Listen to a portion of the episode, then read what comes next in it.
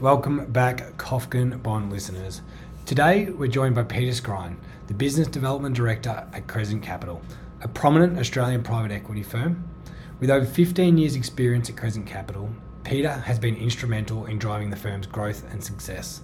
He's actively participated in five fundraisers and has been involved in multiple investments, contributing to the firm's impressive track record. Crescent Capital Partners has been at the forefront of supporting emerging and growth companies in Australia and New Zealand since its establishment in 2000. With their deep in-house expertise, the firm has raised over 3 billion across 6 funds and com- has completed more than 45 foundation investments and has provided ass- assistance with over 150 follow-on acquisitions. Before joining Crescent Capital in 2007, Peter Scrine made his mark in Australian radio industry. He held senior executive positions at Macquarie Radio, Win Corporation, and the Austereo Network. During his time as the National Partnership Director within Austereo, Peter was the pioneer of multimedia strategies.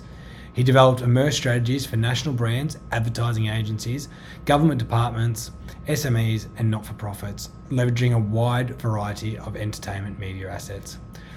Peter brings a wealth of knowledge and experience to the table. Combining his expertise in management, marketing, and business, his diverse background in both private equity and media provides a unique perspective of the intersection of finance and entertainment. Throughout this episode, we'll be discussing Peter's journey in private equity industry, his insights into the Australian market, and the strategies employed by Crescent Capital to support and grow their portfolio. We'll also be exploring the evolving landscape of private equity and the VC space. So, without further further ado, let's please welcome Peter Scrine to the Kofkin Bond podcast.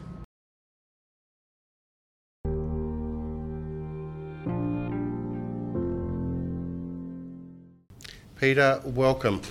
Lovely to have you here. Thanks great to see much. you. Great to see you again as well. It's nice to be here. So I just let you know, when I did meet with Peter in his office in Sydney, he was pointing out some of the really good bars near his office, James. So when you're up there in July, Peter can Peter can give you I'll, I'll a give you a personal tour. Sa- sounds good. Now, Peter, as per the introduction, you are the business development director for Crescent Capital Partners, which is a, a large private equity firm Yes, uh, here in Australia. Uh, you do get a lot of offshore investments uh, and industry super fund investments and Mm-hmm. Yep. large large investments. And you're currently managing six funds. Can you just, before we get into Yep. what is private equity, can you give a, give a bit of a background of those funds and type of companies that you have invested in? yeah, certainly. Uh, so Crescent Capital Partners has been around now for about 23 years. So that makes us one of the older established private equity firms in the country. Um, interestingly enough, when we did start in the late 1990s, early 2000s, there was probably about 15 private equity firms that were established in and around that time. Today, there would be probably four of us left from that period as a reflection or, a, or an example or, or evidence of those that made it through what we do and doing it well, and of course, those that you know, were unsuccessful along the way. Um, our so since then, we've raised seven investment funds, um, ranging in sizes as we've matured. So our very first one was a $25 million fund, which seems tiny in today's standards, but back then it was you know quite an achievement for us. Um, uh, but since then, you know, our latest fund, fund number seven, is a is a billion dollar fund. Uh, our capital pools come from a number of sources, so they come from essentially Australian super funds, mostly industry orientated. Um, some alternate investment funds here in Australia. Uh, a great chunk of our capital now comes out of the US, so pensions, uh, university endowments, um, high net worth family offices over there. And then the last sort of, let's call it 20 25% of our capital is coming out of a variety of sources. So, fund to fund managers out of Asia, you know, they aggregate capital and deploy it, and a couple of, uh, again, family offices out of Europe. So, a mixed bag of lollies in terms of where the money comes from. It's put into private equity, i.e., and certainly Crescent, as what they call 10 year committed capital. So, what that basically means is that these uh, funds make a commitment of cash to us, which we draw down as we deploy it. So it's not put in the bank and saved and ready to go. It's actually drawn as we need, and uh, so that typically gets called when we're making uh, an investment in a business of some sort of sort of size. And subject to your percentage of funds to the overall fund is, is obviously what you're called for. It's called 10 year committed because we essentially have 10 years to invest it and then realise it. Plus, there's normally about one or two year options at the end because nobody wants to just shut the door on a on a business if it's not quite mature enough to sell. Um, so that's kind of the structure. So when people put their capital in, you know, they're going to be prepared to to be ready for a longer investment horizon than a, uh, let's say like a public equities environment. I actually will circle back to that in just a moment, Peter. But there's sometimes we have people come to us and said, "Well, should we just go to a private equity firm to raise these funds?" And mm-hmm. I've explained the difference between, say, uh, VC, uh, mm-hmm. uh, venture capital, angel investing, and private equity. Yep. Private equity is more investing in mature companies that are already showing a profit. Correct. Uh, or should be showing a profit or are on a real growth trajectory that you guys yeah, are willing to back. Yeah. But can you just explain the difference, with, say, between those yep. three?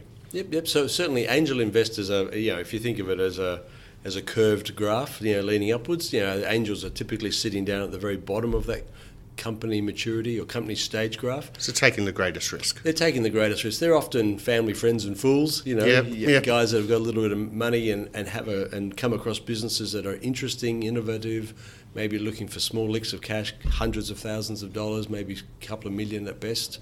Um, and they are often also, you know, involved in working on the boards with those companies. VC typically starts to take institutional capital, so they are collecting money from you know, superannuation funds, for example, but they are early stage investors, so they tend to back 15 to 20 different businesses in their fund. Often they are fast growing funds, uh, companies, so you know, technologies being the obvious.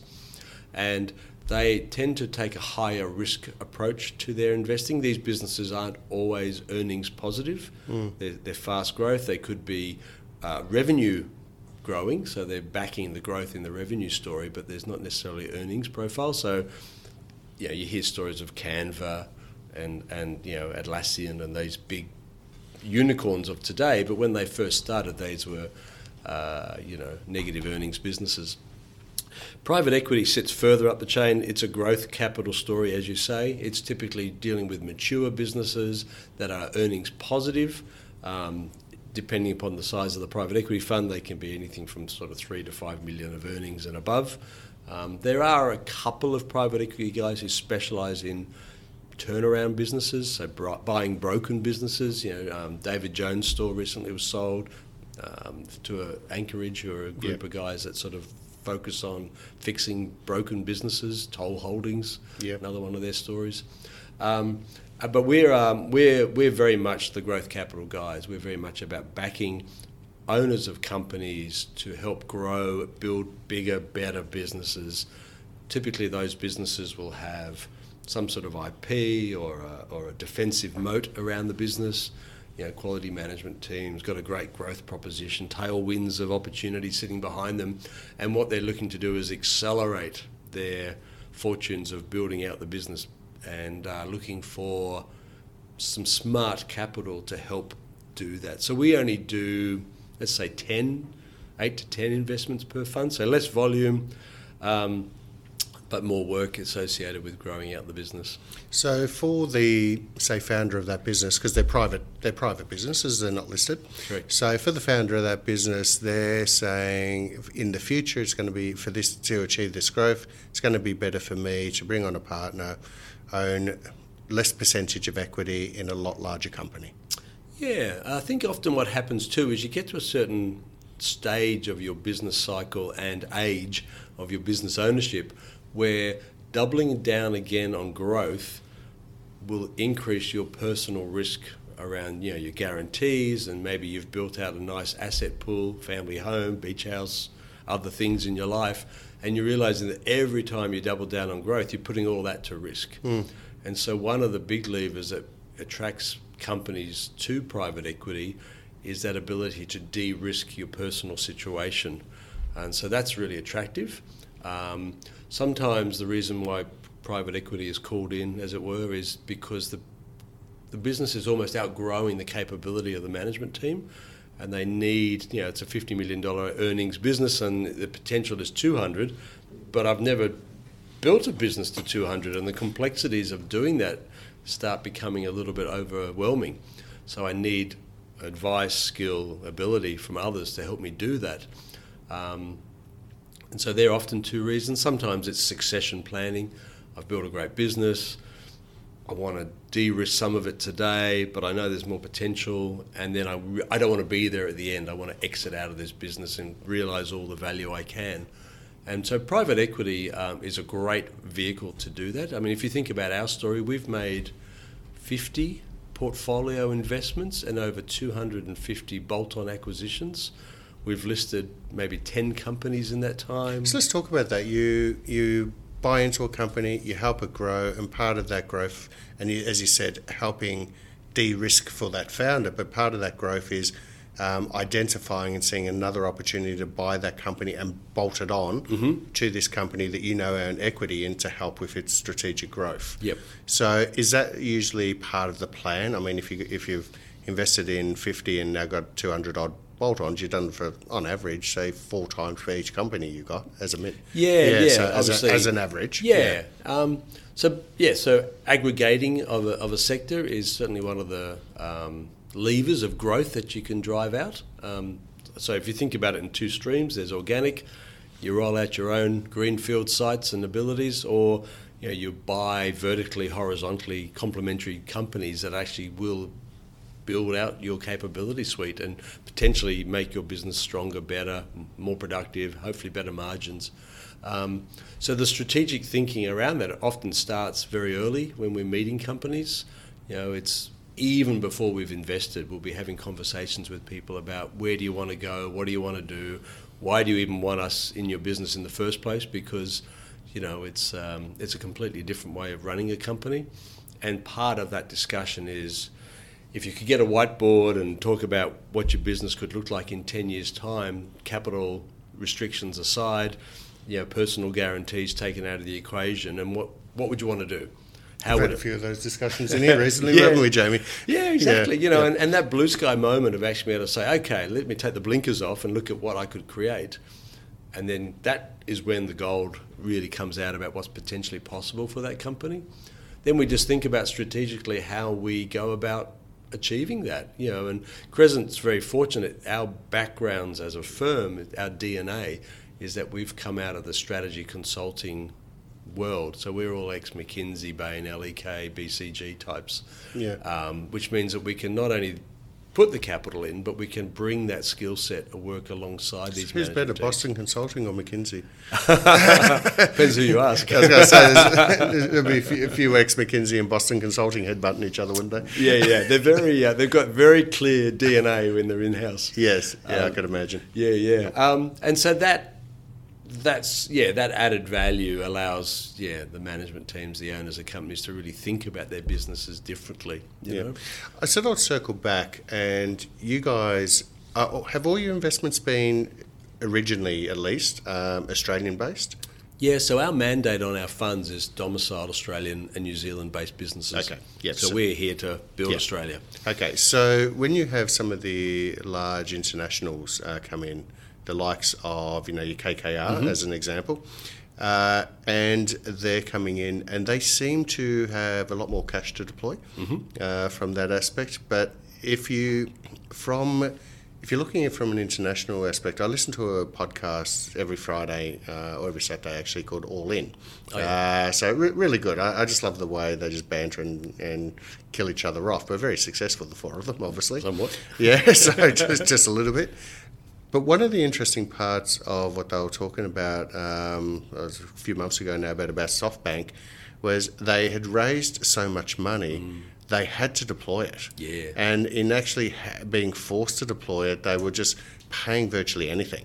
Uh, for those for those for those companies that realistically you look at the valuations and you're sort of Yeah. scratching your head. Yeah. No, and they, they were rushing into VC. They were Yep. pri- uh, private equity. They were just funding anything they could because Yeah. They had to. And to you, you- out. so you spoke about that ten year term there. Yes. But they had to deploy and get that out. Is that work less? Is there less pressure for you here in Australia to do that? So you actually can walk away and say, no, I'm not. I'm not pushing this up. I mean, you have to be a disciplined, Yes. in inverted commas, investor.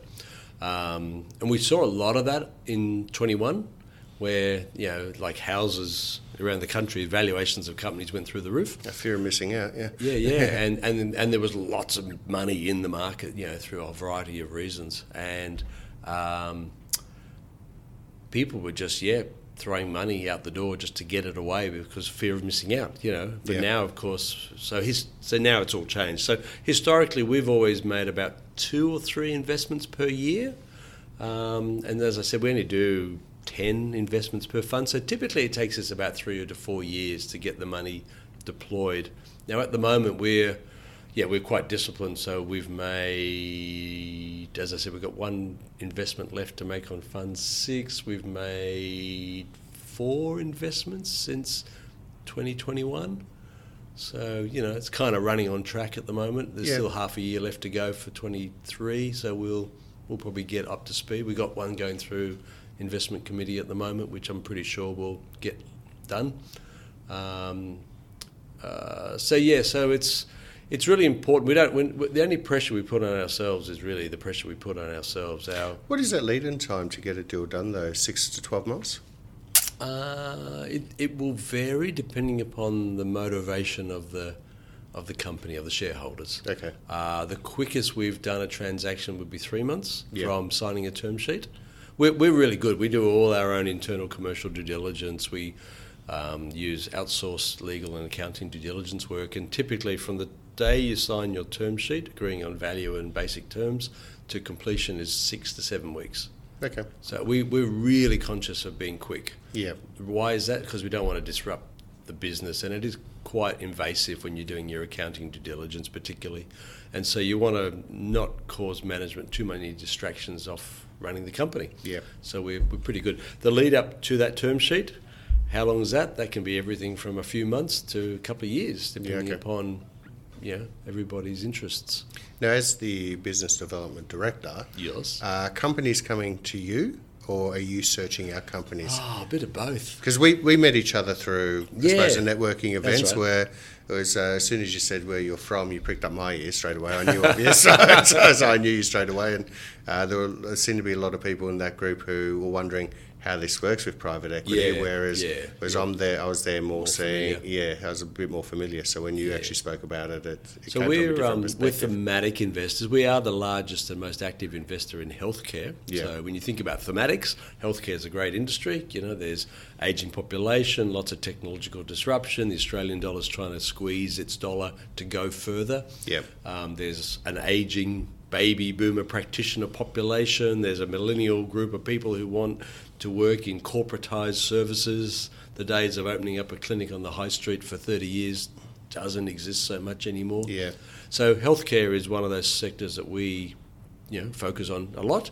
But outside of that, we look at the economic themes of the country and go, where are the tailwinds blowing? And so, if you had to be, you know, some basic sort of sectors are things like energy transition. You know, as we move from a carbonised energy movement to a decentralised generation system and all the infrastructure stuff that goes with that.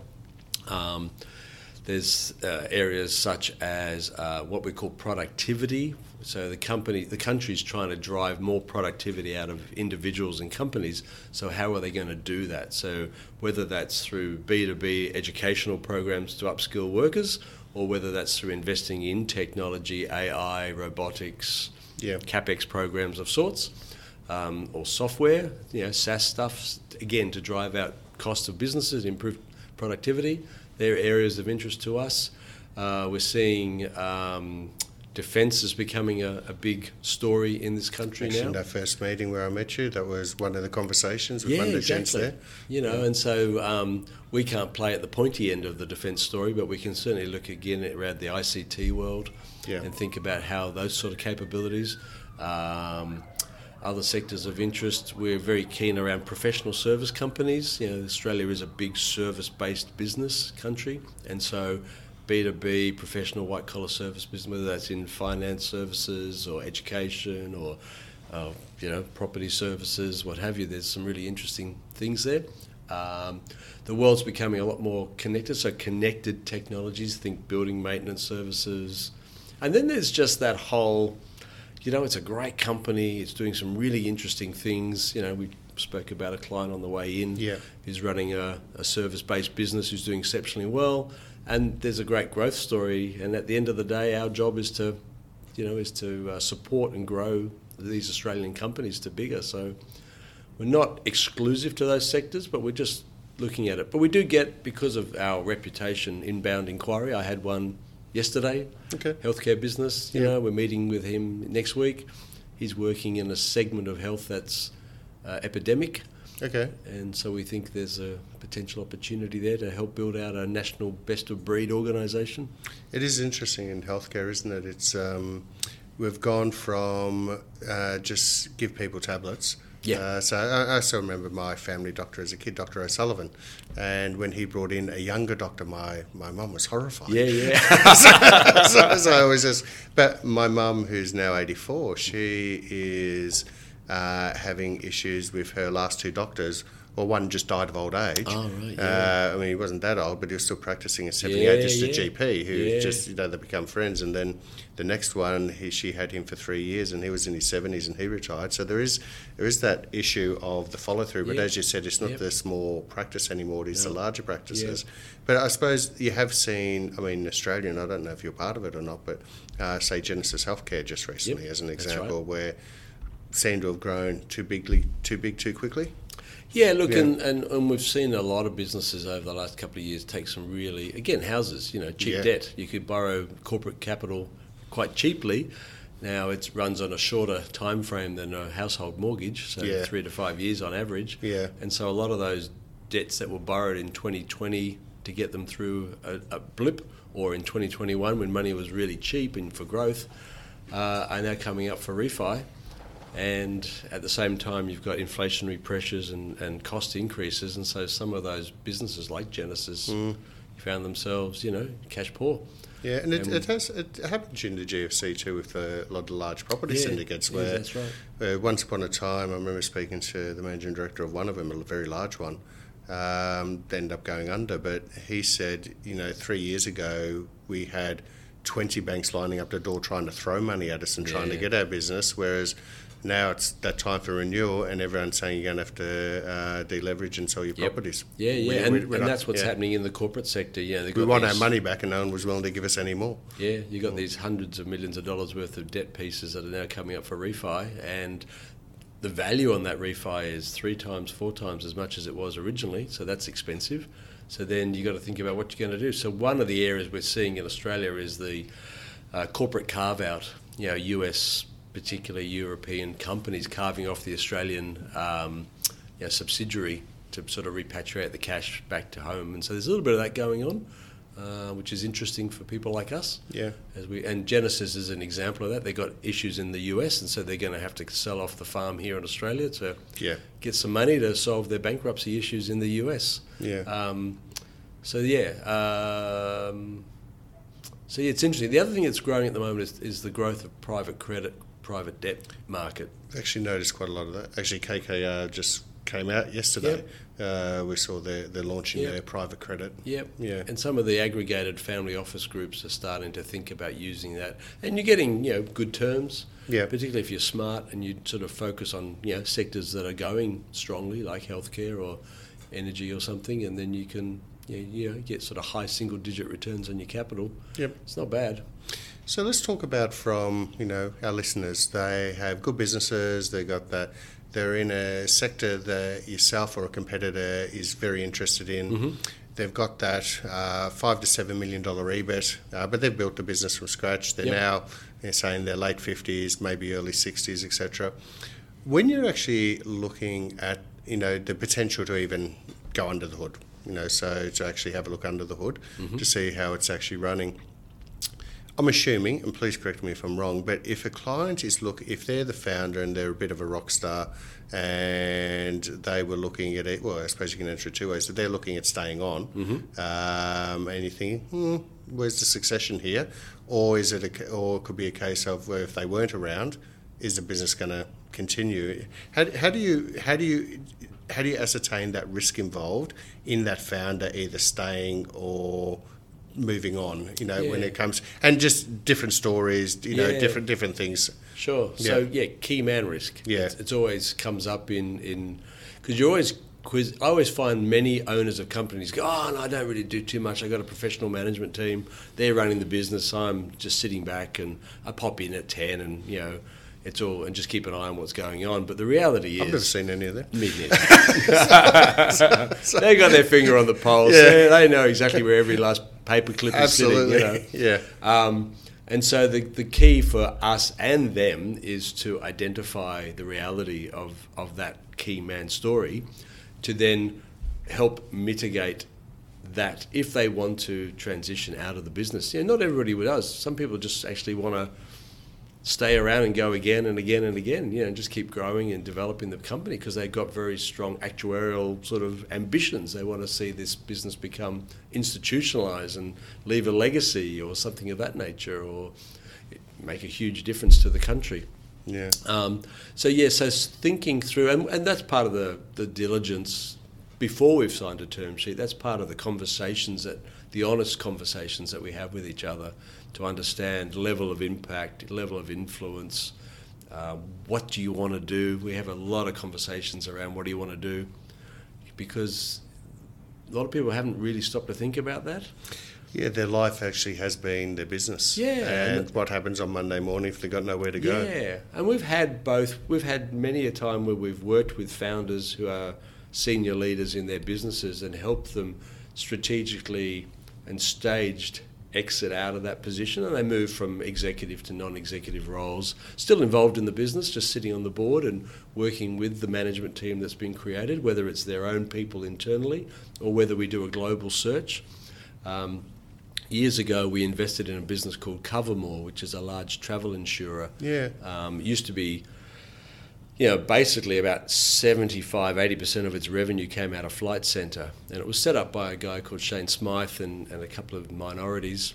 And they had this great business and they sold travel insurance, you know, through Flight Centre Yep. to a bunch of Aussies that would travel overseas. And Shane sort of got to that stage where he realised he was the business and there was no way of getting himself unplugged. We were luckily enough in this is going back in 2009 to buy 60% or invest in 60% of his business. And he didn't want to be there at the very end when we. And one of the strategies, aspirations, was to list this company. Yeah. And so he didn't want to be a listed CEO. Yeah. Um, but at the same time, he was highly passionate about the growth of the business. And so over that journey, and there was a lot of things that happened in that company, but we did a global search and found a, fortunately found a, a group of senior management guys in Mondial out of Europe who were looking to repatriate back to Australia um, and were willing to take on the job because of the fact that private equity was actually on the share register Okay. because they felt far more confident and comfortable around the financial structure. Equally, they were, you know, given some uh, ESOP onto the business, and so they were given some management incentive to be grow the business, and it.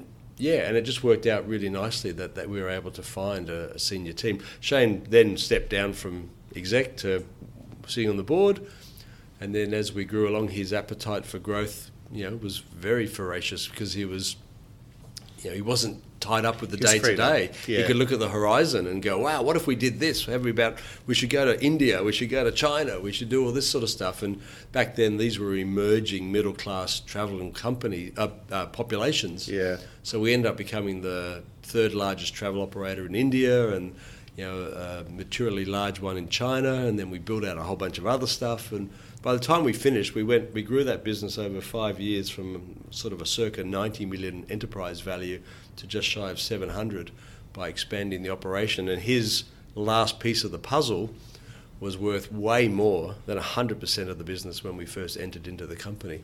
So he was happy. He was happy Freed up his mind, freed up his time, gave he, him a he great exit. transitioned out of Yeah. management into working on it, not in it. Yeah. Um, which helped us too, because you know we think we're smart boys and girls, but he had deep industry expertise that was able to be um, used successfully better than just running a business. Yep.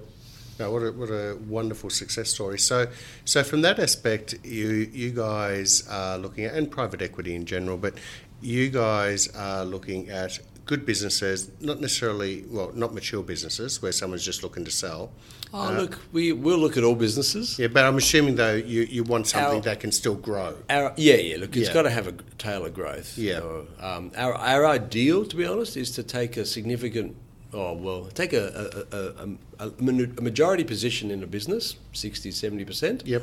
Um, that's our ideal, and then work alongside that management team to execute on growth, productivity, profitability, governance, you know, programs. Do you bring that management team into the rewards that come at the end? Do you give them like, Oh, God, yeah. yeah. So if they Yeah, haven't yeah, already got it, but they got, uh, I mean, if they're already embedded shareholder, share, then, yep, yeah. But ideally, we like the top, what we call the top four to six senior management people who are influential in driving that business to collectively own about ten percent of the company, yeah.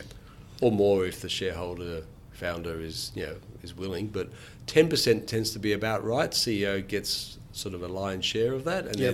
then FO, OOIO, marketing directors, whatever. But people have got to have a vested reason besides pride to want to get out and build Absolutely. a better business. And you know, if we get it right, these these you know chunks of change can be quite material for these people to change their lives, you know, and really make a difference to where they're going. I'm assuming then, Peter, with the four clients who are considering going down this route, Mm-hmm. having the right private equity partner is, is vitally important. So you guys are hands on. Uh, We're active, Yeah, yep. so you are active. You have some other private equity groups that aren't necessarily uh, active. So realistically, the person who's considering going down this route, they, if you use that example that you gave before, with, was it Chris? You gave uh, from Care Oh, uh, from Covermore? Covermore. Yep, Shane. Uh, Shane, sorry. So if if you use that example from Shane, him having somebody who was active Mm-hmm. made life far easier for him and got him a far better result five years down the track. Yeah. I mean, than, we're not- than if he had somebody who wasn't active. Yep. And he'd still have to be doing all the hands-on stuff and be actively Let's- involved. To wrap around what active is, we're not operational. Yeah. So we don't get in and run the business. We Yeah. sit on the board alongside the senior management team and make. I guess it's a working board in our mind. It's a to-do list board. It's like, right, where are we at? What are we doing? Where are we going? And then the question is, what do you need? Yeah. And that's the really important part because Crescent's one of the larger, by numbers of persons, um, private equity groups in the country. And, and How many of, are a part of your team? all in, we're just shy of 40. Yeah.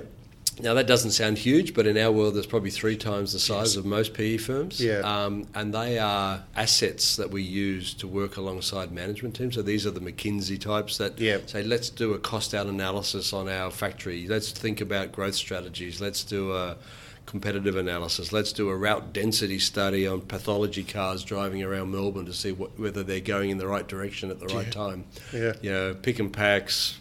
I don't know you name it, capex programs, etc., etc. So we are our, our mantra is help management make better decisions quicker. Yeah. And the better part is how do you make things better? Well, information. If I can give you the information quickly to make a better decision faster, and then if it requires capital injection, come up with a structure to build a new factory or to buy that business to bolt it on and then help you integrate that company through a few extra bodies to sort of help do the project work so that again your management team are not distracted from running and building the business whilst we go about integrating you know some distributor into your factory facility and closing down a warehouse and you know doing whatever it is we need to do to get the synergies out of the business So, Peter, if we're, if we're closing with one last question, Mm-hmm. what would be that advice that you give, would give to somebody who is looking at going down this route? What would be what would be not that say that one magic pill bit of advice, No. but but you know general advice over Yeah. and, and bearing in mind, guys, do not take any advice off the podcast. the disclaimer will come out at the end. But what, what type of advice? What should Yeah. what, what should they be looking for? It, it's and interesting for, process. for for us for an industry, private equity that's been around twenty odd years now. Um, we still suffer the barbarian at the gate view of the world. People still think of private equity as being the guys that come in, you know, slash and burn, carve up, put lots of debt. And squeeze the lemon dry, and then throw it out, and everyone walks away. Stories of private equity, 80s in the US. Yeah, yeah, And the reality is, is that the industry by and large is actually very growth orientated, innovation. You know, during the GFC, during the GFC, during the COVID years, you know, we were spending more money keeping businesses afloat and innovating on technologies and creating job opportunities, etc. And so I think the best thing people can do is just go and have a conversation with someone. Yeah. Actually sit down and have a look them in the eye and work out whether you believe what they say or not. Because it's I always we only do and invest in companies with people that we know, we like and we trust. Yeah. And so there's no shortcuts to that. It's old school, get out, meet people, talk to them, have a coffee, have a bite to eat, find out what their kids do, work out where they want to go, what they want to do, and whether, for example, with Crescent, whether we are the most aligned operators based on who we are and what we do or not. Yeah. You know? Yeah. And then seek advice from some people that are smarter and wiser or, or, are, or guiding your business to help you through that decision program. But yeah, don't sort of take assumption as being the rule. Yeah, no, I think that's some wonderful advice. Peter, thank you so much. That's been my Uh, It pleasure. was actually great talking to you without Jamie having to ask one question. Uh, he, he, did, he, did, he did say to me today, he just for those of you who obviously can't see, Jamie's just to give the thumbs up then. He, he ran uh, last week's one Mm-hmm. uh, where I virtually said nothing. So that was on HR. So I said nothing, Peter. this, uh, this was Don't know anything about HR? no, well, I just I just know what I get told. so you can't do Very that, Tony. You can do that. Uh, look forward to catching up with you in Sydney, where you Yeah, can please. you can take us to some of those wonderful bars. Yeah, happy to show you around. It's Wonderful. become a good town. It has. It has. Okay. Thanks, Peter. Thanks very much for the invite.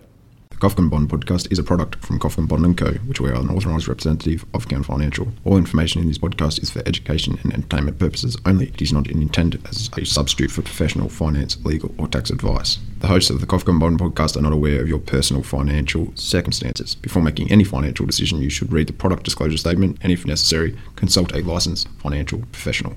Do not take financial advice from the podcast. For more information, head to the disclaimer page on the Kofkin Bond website, or you can find resources on the ASIC website and find a registered financial professional near you. In the spirit of reconciliation, Kofkin Bond and Co. and the host of the Kofkin Bond podcast acknowledge the traditional custodians of the country throughout Australia and their connections to land, sea, and community. We pay our respects to their elders past, present, and extend that respect to all Aboriginal and Torres Strait Islander people today.